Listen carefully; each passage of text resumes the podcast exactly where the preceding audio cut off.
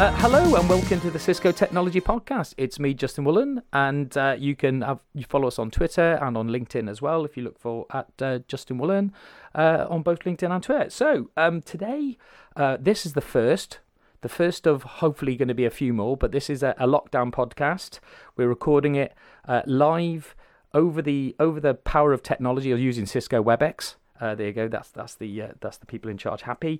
And but I'm not enjoyed by any of my local co-hosts. But I've actually got a bit of a Welsh theme on today. I'm joined by some other people from the great country of Wales, but we'll delve into that a bit later on. But today, the marketing team asked me to talk about cloud and cloud. What is it, and why is it important, and the complexities of cloud. And as most people know who listen to the podcast, I don't know a lot about anything else other than Wi-Fi or networking. So it's really nice to have somebody on who knows what they're talking about. So I'm joined by a couple of people today. Joined by Kingsley, Asim and Mateus. Kingsley and Asim both work for Cisco, and Mateus joins us from one of our lovely partners, Nutanix.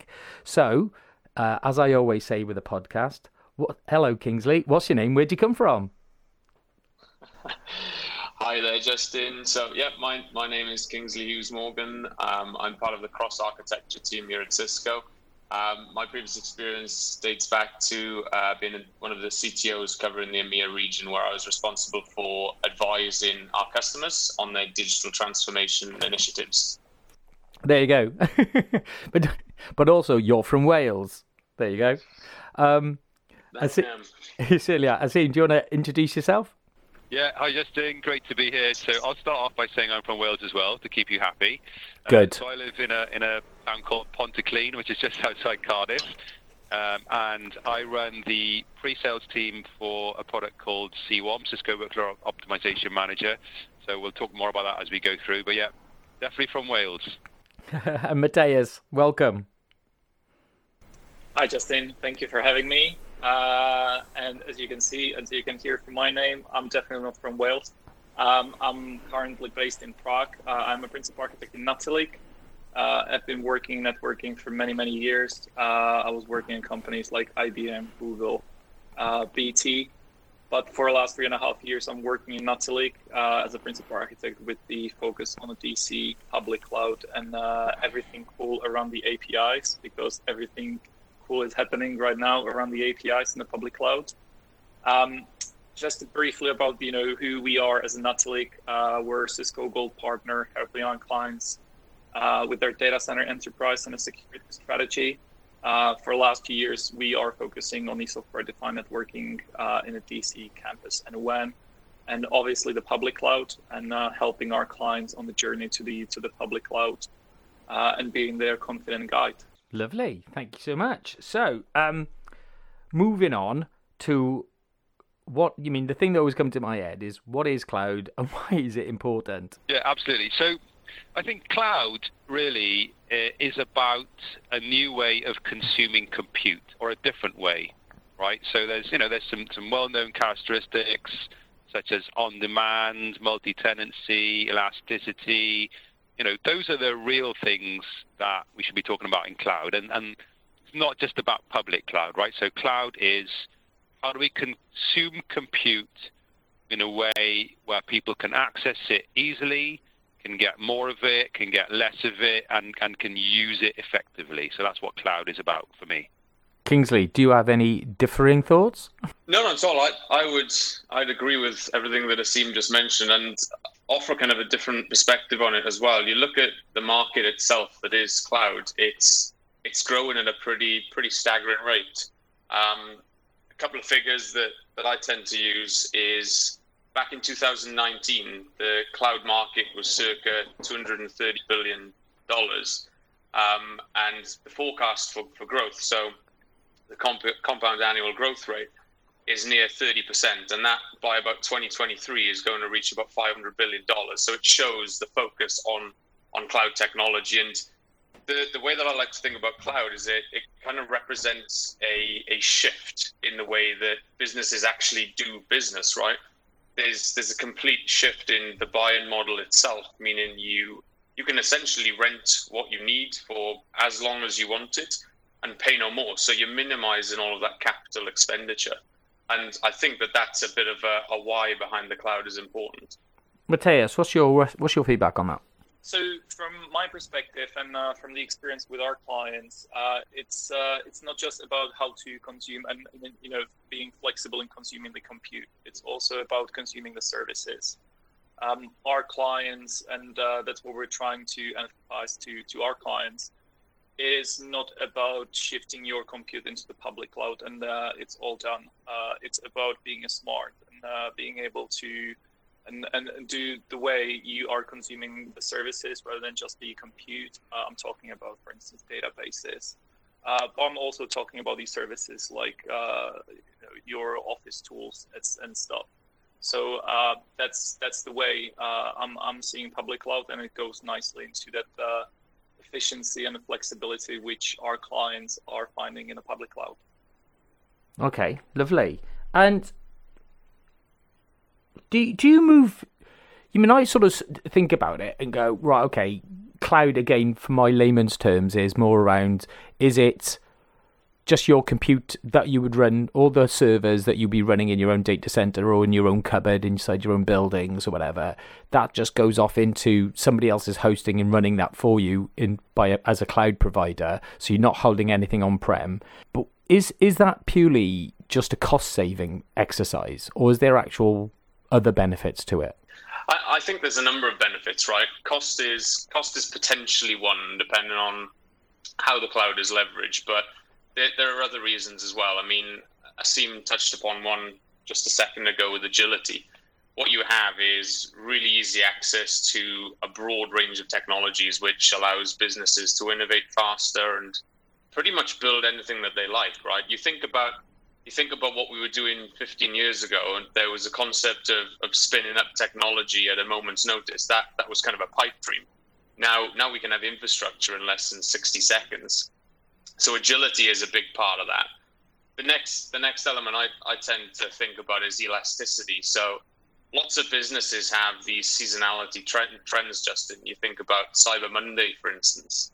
Leveraging cloud-based technology allows a business to scale when it requires it, right? And that kind of is where cost savings gets looped in. You know, there's a big business benefit, which allows you to trade off your capital expenditure costs to more of a pay-as-you-consume model, and this enables you to scale both the outgoings of the business as the income grows, right? So it allows you to grow as the business grows. And the last point that I'll touch upon here is geographic expansion. It provides you with the ability to expand your focus area, your market penetration, in quite a succinct manner. Because oftentimes startups focus on a particular region, which is usually where they're based. But now they have the ability to scale up into other regions in minutes, right? And that represents a huge potential for business growth. So I don't think it's all about cost savings. I think there's a number of other benefits as well. Yeah, so interestingly, so I want to build on what Mateus said, right? So there's a difference between cloud as in, you know, I don't want to look after these servers anymore, right? Put them in someone else's data center. And then there's the evolution of cloud, right, around these cloud services. And that, for me, is more about talking about cloud native, right? So you could, you know, get someone else to run your servers anyway, right, with a colo, and you could take away that, you know, that need to maintain them.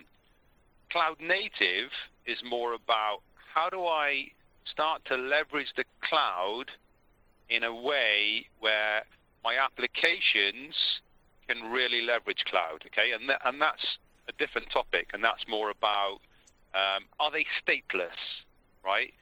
Can they really grow in a fashion that allows me to generate load in different areas? So what I mean by that is instead of just saying I need more memory, saying this portion of my app requires more resource, so I want it to be microservices based, so I can take more orders in this way, or I can grow in this fashion. So cloud native really is where people want to get to, and that requires a lot of work, and that requires rewriting applications to really be cloud native so they can really leverage those cloud services. And that is a much bigger journey than just moving something to the cloud. So the thing that I find really interesting, because you've talked a bit about sort of the market there, Kingsley, as well, didn't you? You said about how the market is growing in the cloud market and things like that. And it's how do you get there? I mean, the bit that I'm struggling with is then you go right. And I'm sure there's everything in between as well. If a customer goes, right, my applications are hosted locally. I've got some in the cloud. I've got some wherever. I'm consuming software as a service. But what does the strategy look like? I mean, what's the best practice of getting into the cloud? Go on in, Kingsley. You go. Moving to the cloud is a really complex undertaking, right, which requires probably more planning than most organizations put in. There's oftentimes a lot of focus put on the execution element, but the planning is often overlooked. So if we kind of break this down step by step, and I'd be interested to hear Asim and Mateus weigh in on this as well. But the first thing for me, right, is a business needs to step back and gain a little bit of clarity as to why they're doing it in the first place. It is moving to the cloud part of a strategic initiative as opposed to just a current market trend that may or may not have benefit? If the answer is yes, then it should be something that's part of a digital transformation program, right? The next bit is understanding what is within the estate. To a point Asim made earlier, some parts of an application can be very easily shifted to the cloud. However, there are other parts that are often a struggle, right? And as part of moving to the cloud, what a business needs to do is ask itself whether that shift is a simple one, a lift and shift over, or they're going to carry out some sort of modernization as part of it, whether it's moving from traditional application architectures to containers or containers to serverless or a mixture of all of these things, right? That's a big question mark and it requires lots of thought. The next element is planning. So you need to prioritize your applications and the components that you're going to be moving. That's critical.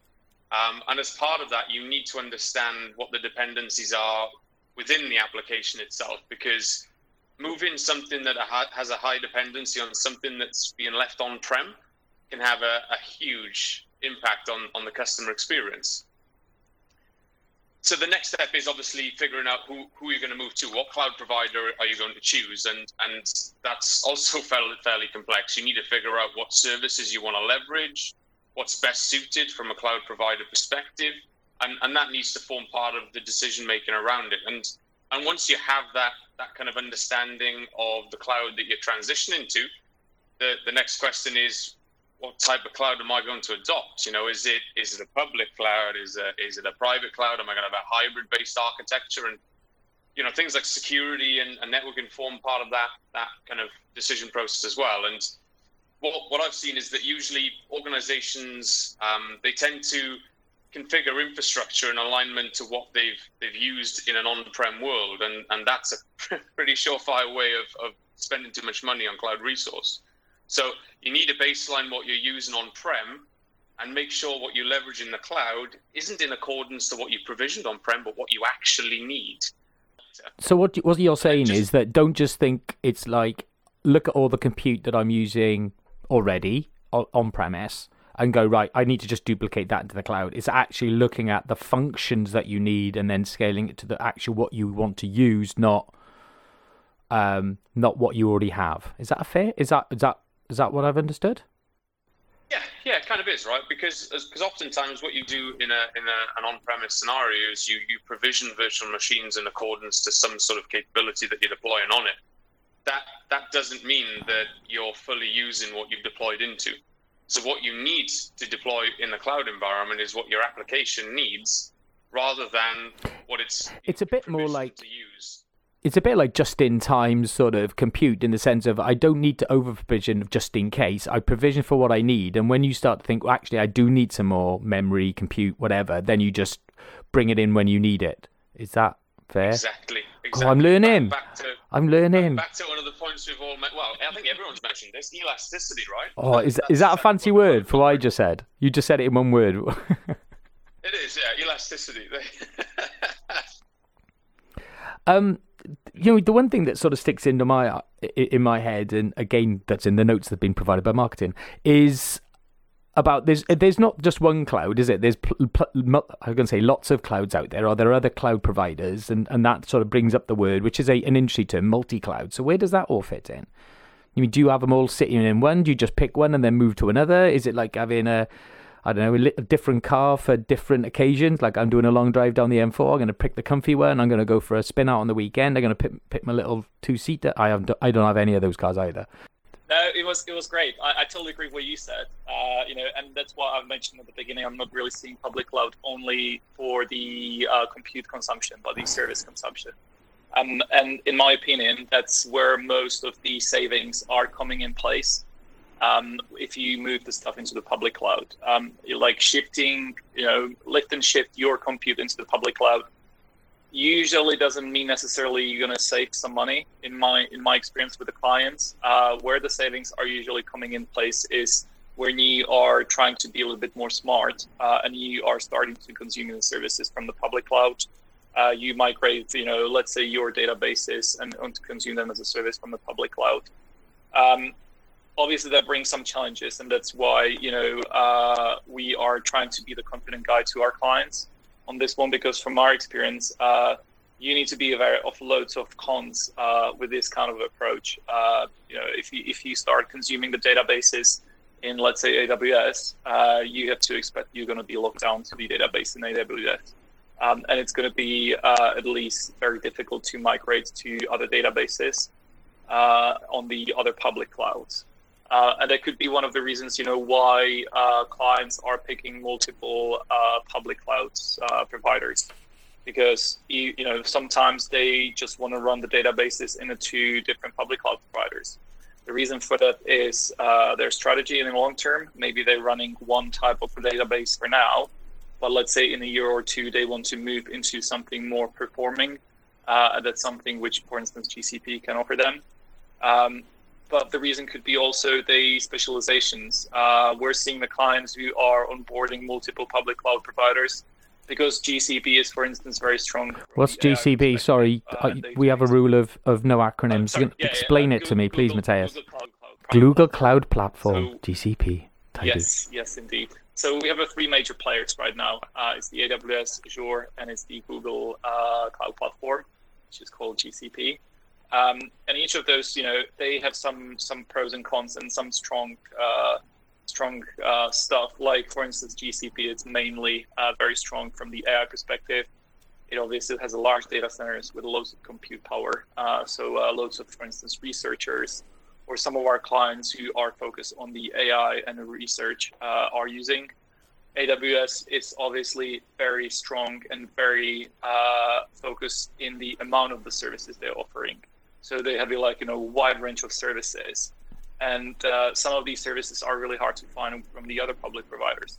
So that's why, coming in place this multi-cloud approach and why we are recommending it to our clients, because from the long-term strategy, it just makes sense in my opinion. So I've understood that then, is that you pick your cloud provider on what are the outcomes that you want to get, or what are the things the applications or the databases or the things. So you've got to be a bit more, you've got to know what you're looking for, or you've got to know what exactly. And then you go look for the appropriate provider for that. So you could have multiple cloud providers based on the outcomes or the applications or the services that you want to consume. Is that fair, Wyn?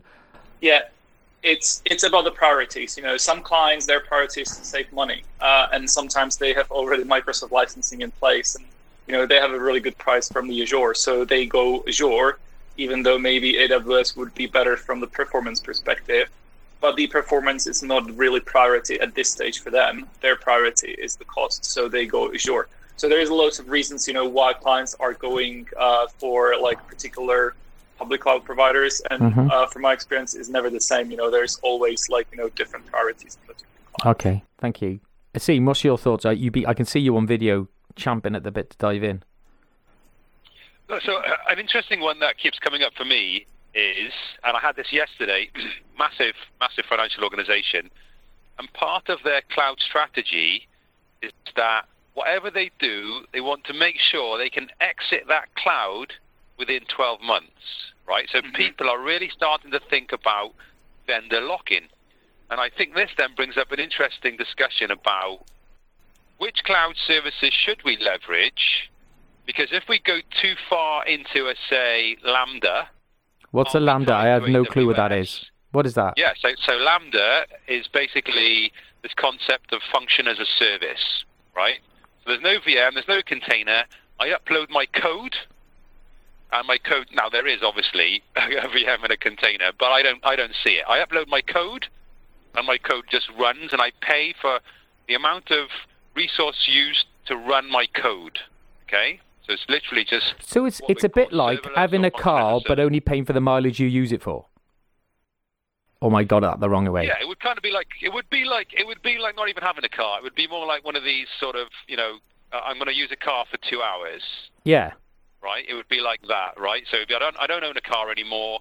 I want to go to the shops. Therefore, I'm going to use whatever car they give me, do my shopping, and then I don't own the car at all, right? So it's what they call serverless, right? And so the question then is, and that's what we're seeing is more and more people are saying, okay, I'm going to go with some flavor of Kubernetes, right? I know you're going to ask me, Justin, what's Kubernetes? Okay, you're learning. So I'll start with that. Yeah, so Kubernetes, okay. Kubernetes is a container orchestration platform, okay, and it's actually a Google project, and it came from, so in Google, everything's been running in a container for probably at least a decade, okay, using an orchestration system called Borg. And then Kubernetes is a project that came from Borg, which is about running containers at scale, okay? And there's lots of different flavors of Kubernetes. So OpenShift is Red Hat's version of Kubernetes, a bit more commercialized. In AWS, you've got EKS, which is Kubernetes. You've got AKS in Azure Kubernetes. In Google, you've got GKE Kubernetes. You've got Cisco Container Platform, which is Kubernetes.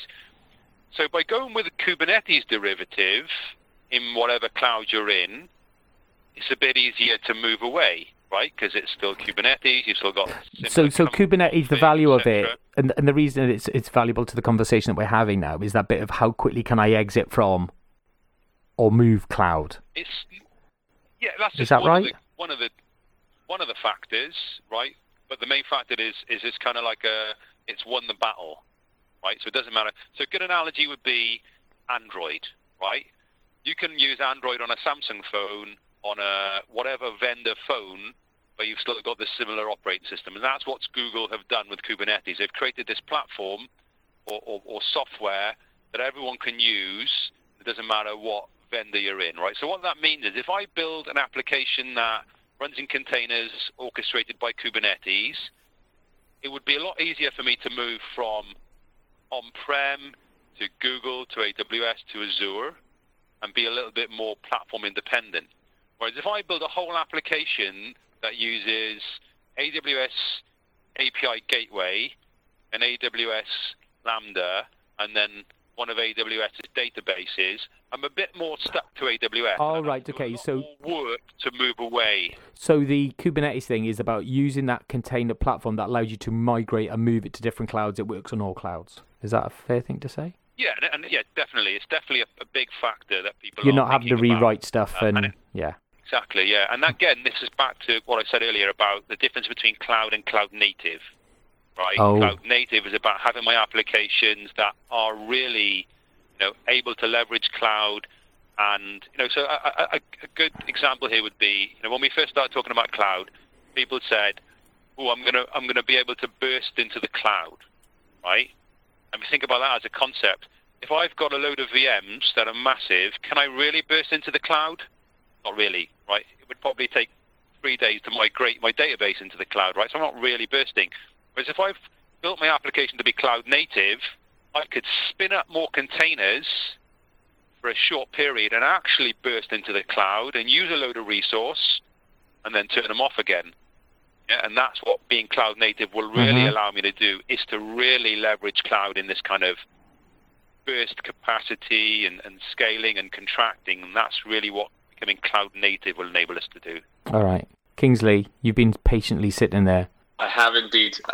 Yeah, I mean, I agree with everything that Asim and Mateus have just mentioned. I mean, the conversations that I've been having with our customers is that they're definitely looking to take as vendor agnostic approach as physically possible. for the varieties of reasons that we've just discussed. And the decision as to who you go with is based on generally what you've historically used, i.e. developed applications in, plus what you're looking to achieve in the cloud itself. But I've not yet seen a committed approach to leveraging one cloud provider as of yet. It's always been a hybrid or a multi-cloud approach. They all add value in a certain kind of ways. So if you can have a proper cloud strategy, you've got to look at what are the outcomes or what are the things you're looking for and where you're going to get that from. And from it's a bit like shopping, isn't it? You're going, oh, I know I get my bits over here, I get my fresh over there, I get my meat over there, I get my household stuff from over there. But it's getting I don't know if that's a great analogy, but it's the bit you've got to consume what's right for you, and you don't have to be stuck to one provider. Is that a fair one? Exactly. Is that what you're all trying to get out? Is it? If that's what I've got, if I've got it right, then hopefully the listeners have got it as well. Then I loved your analogy, Justin. I really liked it. I'm just thinking about lockdown shopping. Is that we don't get it all from anywhere. We just get it from we're getting it from our different providers. We get we use a local butcher for something. We use a local greengrocer for something else. We go get the fundamentals from the big supermarkets. Scrounging. And so, anyway, I'm moving on. Sorry, but all right. So, going on to that then. So we talk about experience a lot in Cisco, and even from my perspective, we talk about user experience. So, but the thing that I talk about in this cloud world is about sort of the digital experience and the customer experience. Who wants to pick that up from that perspective? Because that's something that experience gets banged around a lot, but what does it actually mean? Especially when you can try to compare digital and user. Okay, so I mean the way that I see customer experience and overarchingly digital experience, right, is it's kind of at the forefront of what businesses are thinking about right now.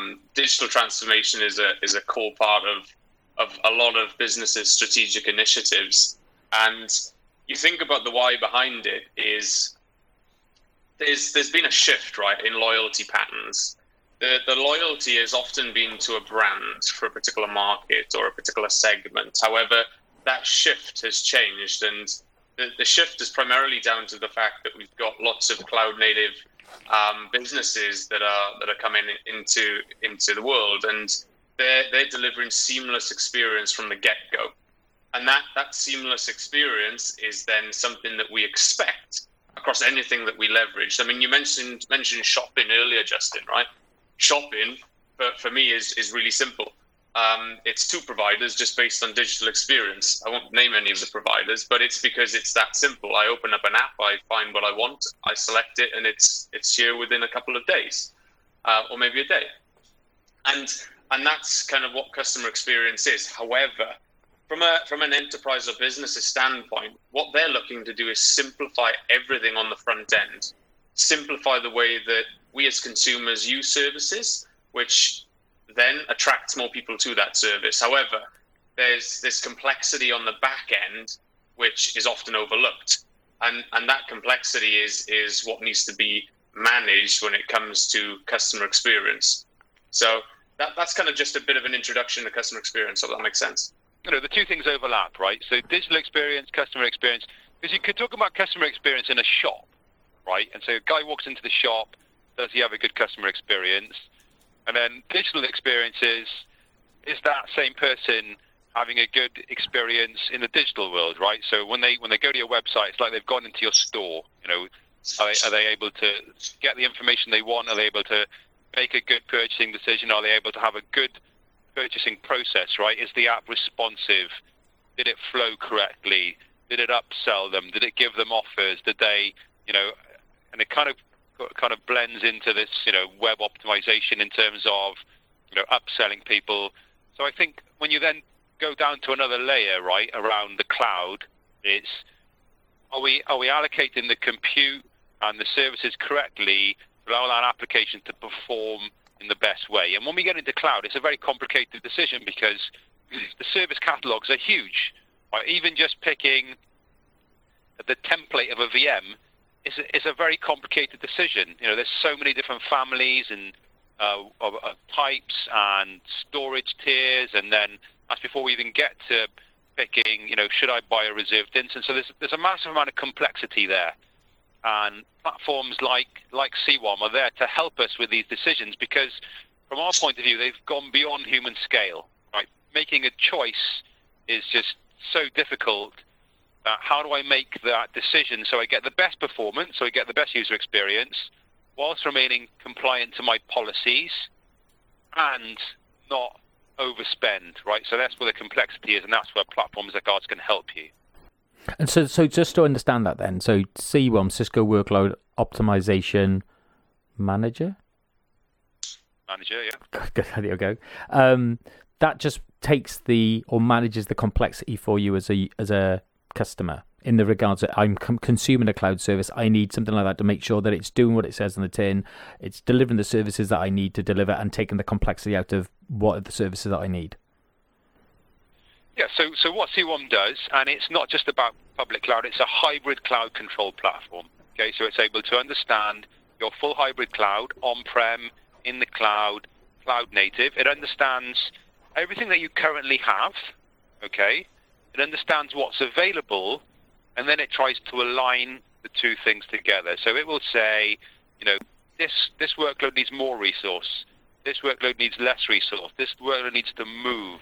Does that drive towards a digital experience or the consumer experience, like the customer experience? Where does that drive to?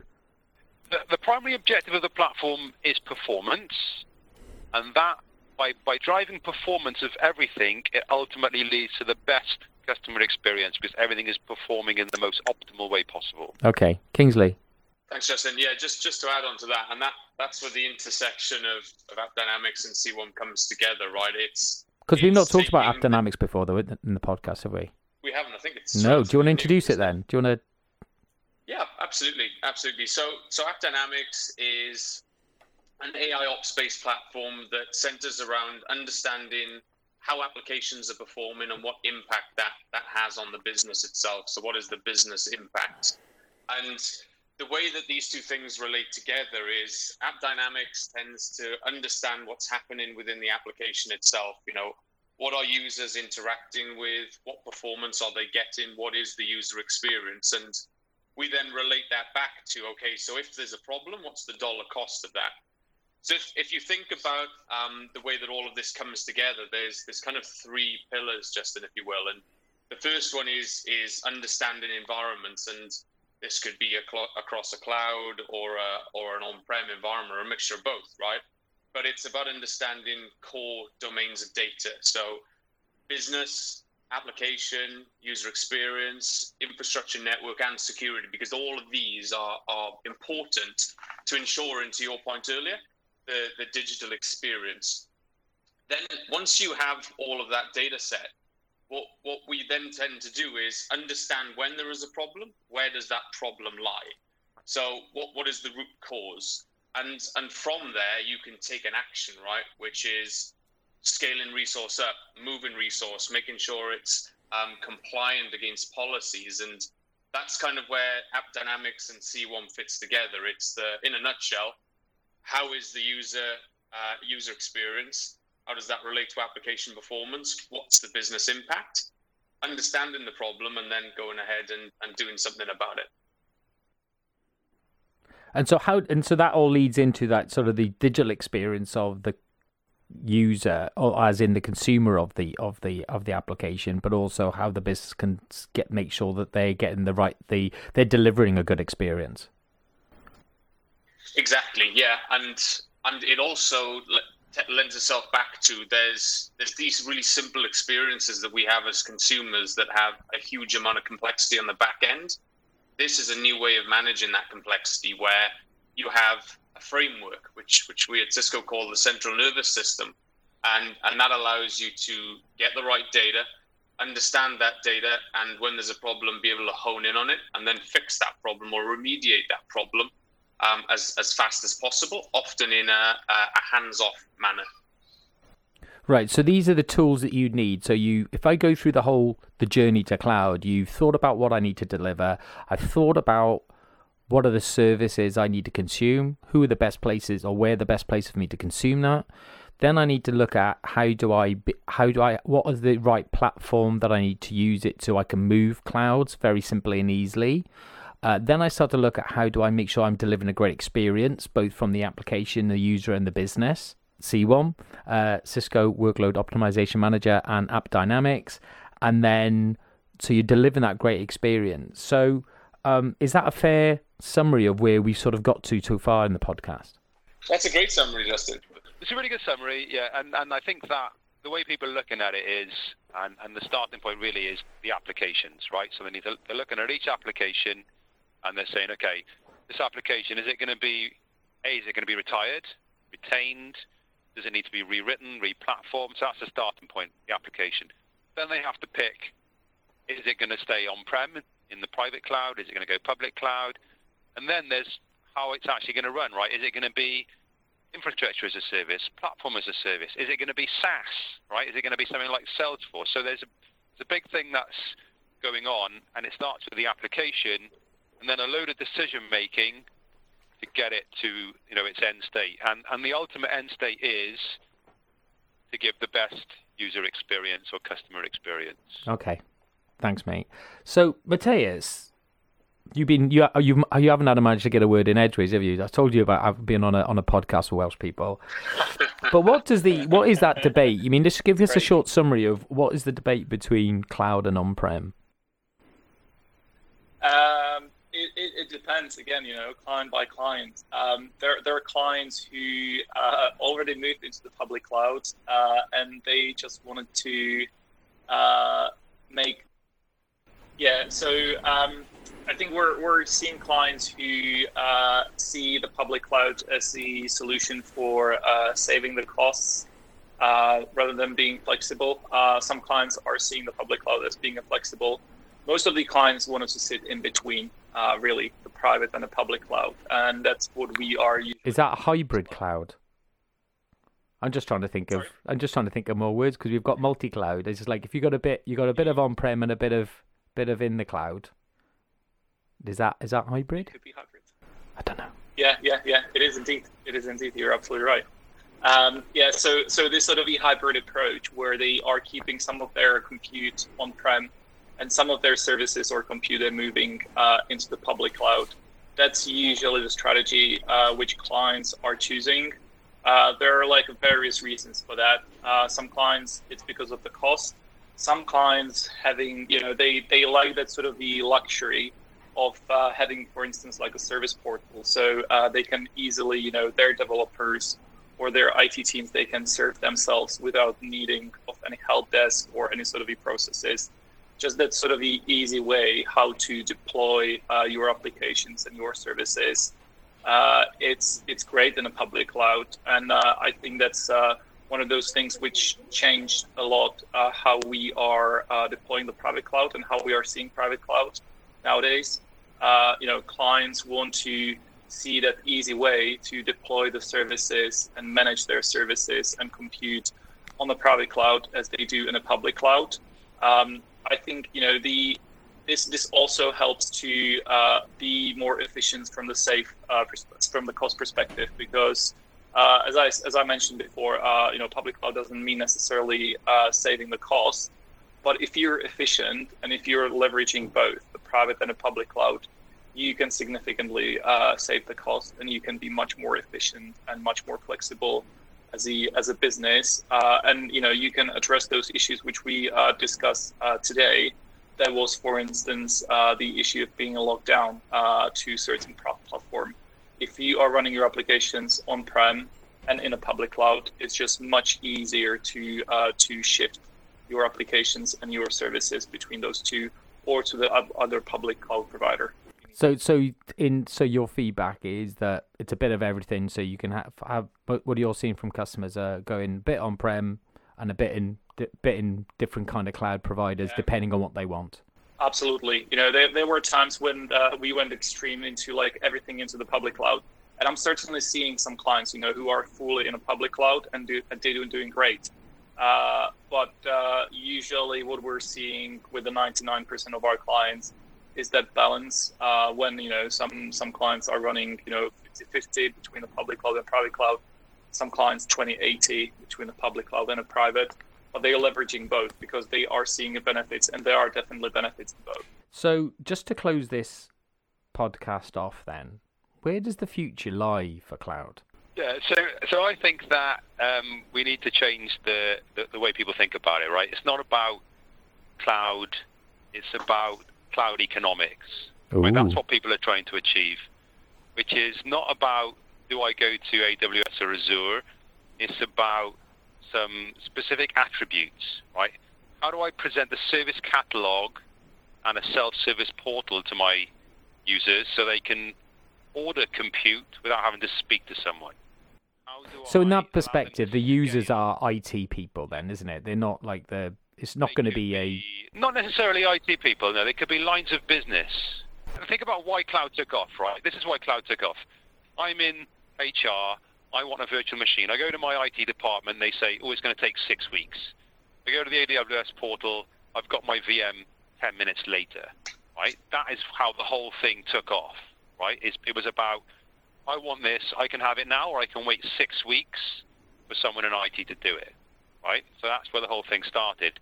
So what IT departments are now catching up with is, how do I compete with that? How do I present this service catalog and this cloud management portal to my, not necessarily IT, my lines of business, so they can get compute quickly, they can scale it quickly, they have a catalog of different things. I want a pre-built machine with these things deployed onto it, right? Because actually, an internal department could produce that probably cheaper than cloud, but they need to catch up with it, right? So that's why I'm saying it's about cloud economics and not about public cloud. And once we switch that mindset, it doesn't matter where it runs, it's about those specific attributes, like elasticity, right? Can I really get elasticity in my on-prem world? If I can, maybe I don't need to go to the public cloud, right? So that's where I think the conversation goes, is about talking about the attributes and the requirements of people, which is, I want to spin this thing up fast. I don't care where it runs. I want it now. I want to be able to do it. And ultimately, it all comes back to competitive advantage, right? How do I build this platform and this application against my competitor so I can gain customers and gain revenue? And that's really what the conversation is about. Does that become quite difficult, though, in regards to, there's a lot of research, isn't it? It's like you got to know what you're doing. You've got to go in and research it. You've got to go and work with companies like Nutanix or something like that to get some consultant, because it's a lot of work, isn't it? Because if I'm a business, like I say, if I'm a retailer or whatever it is that I do that's not technology-based, I'm going to try and work this out. So, and it's if you're going to make the right decision, you've got to know the right questions to ask, and you've then got to be able to go, what are the resources do I really need, and where is the most cost-effective, or the most best performance I can get to deliver those outcomes that I need. It does sound quite complicated, or am I just being silly? Yeah, no, it is, and I have many discussions with the clients like this. I remember a few weeks back, I had a discussion with a client who was saying, our developers are going on a public cloud in the default. I want to move them on-prem. I want to basically prohibit them to deploying anything on a public cloud. But that doesn't work this way, right? You have to realize, why they are going on a public cloud. And the reason for that, it's easy to consume those services. It's easy to deploy, if you need your virtual machine or Kubernetes cluster, or containers, it's just way easier than going to your IT, ask them to provision your virtual machines, provision the infrastructure. You have absolutely no APIs and access into that infrastructure. So it's really difficult. So you have to have a look at it from a different perspective. You have to think and say, okay, our developers are going to the public cloud because they have this portal and they can spin up their virtual machines and the containers immediately. How we can achieve this on-prem, and luckily, we have tools and solutions like CBOM, like Cloud Center, which we can do, and we can build those portals and give this sort of the comfort to our clients and to their developers. So then, as you said, they really don't care where it runs, if it's on-prem or public cloud. We will do it for them, but what the outcome is for them is that experience of spinning up the environment for developing or production in the minutes, either it's on-prem or public cloud. Okay, Kingsley, I can see you're champing at the bit. I mean, simply put, right, the cloud has been adopted because it's driven by large initiatives which are to digitally transform services and applications that we as consumers use every day. That's the primary reason behind it. I mean, there's obviously the benefits of elasticity and repeatability when it comes to deployment. There's also cost benefits. There's also agility in there. But to the point that you raised earlier, Justin, it's all pretty much built around delivering seamless digital experience. And it's quite interesting, actually. I noticed whilst reading the Agents of Transformation report earlier on this week that a study showed that around 88% of technologists actually report that digital customer experience is now their top priority. And to be fair, I mean, that's probably only been exacerbated with the current climate that we've been facing, right? It's how do I transform as fast as physically possible? I mean, we've mentioned lots of shopping examples today, so I'll give you another one.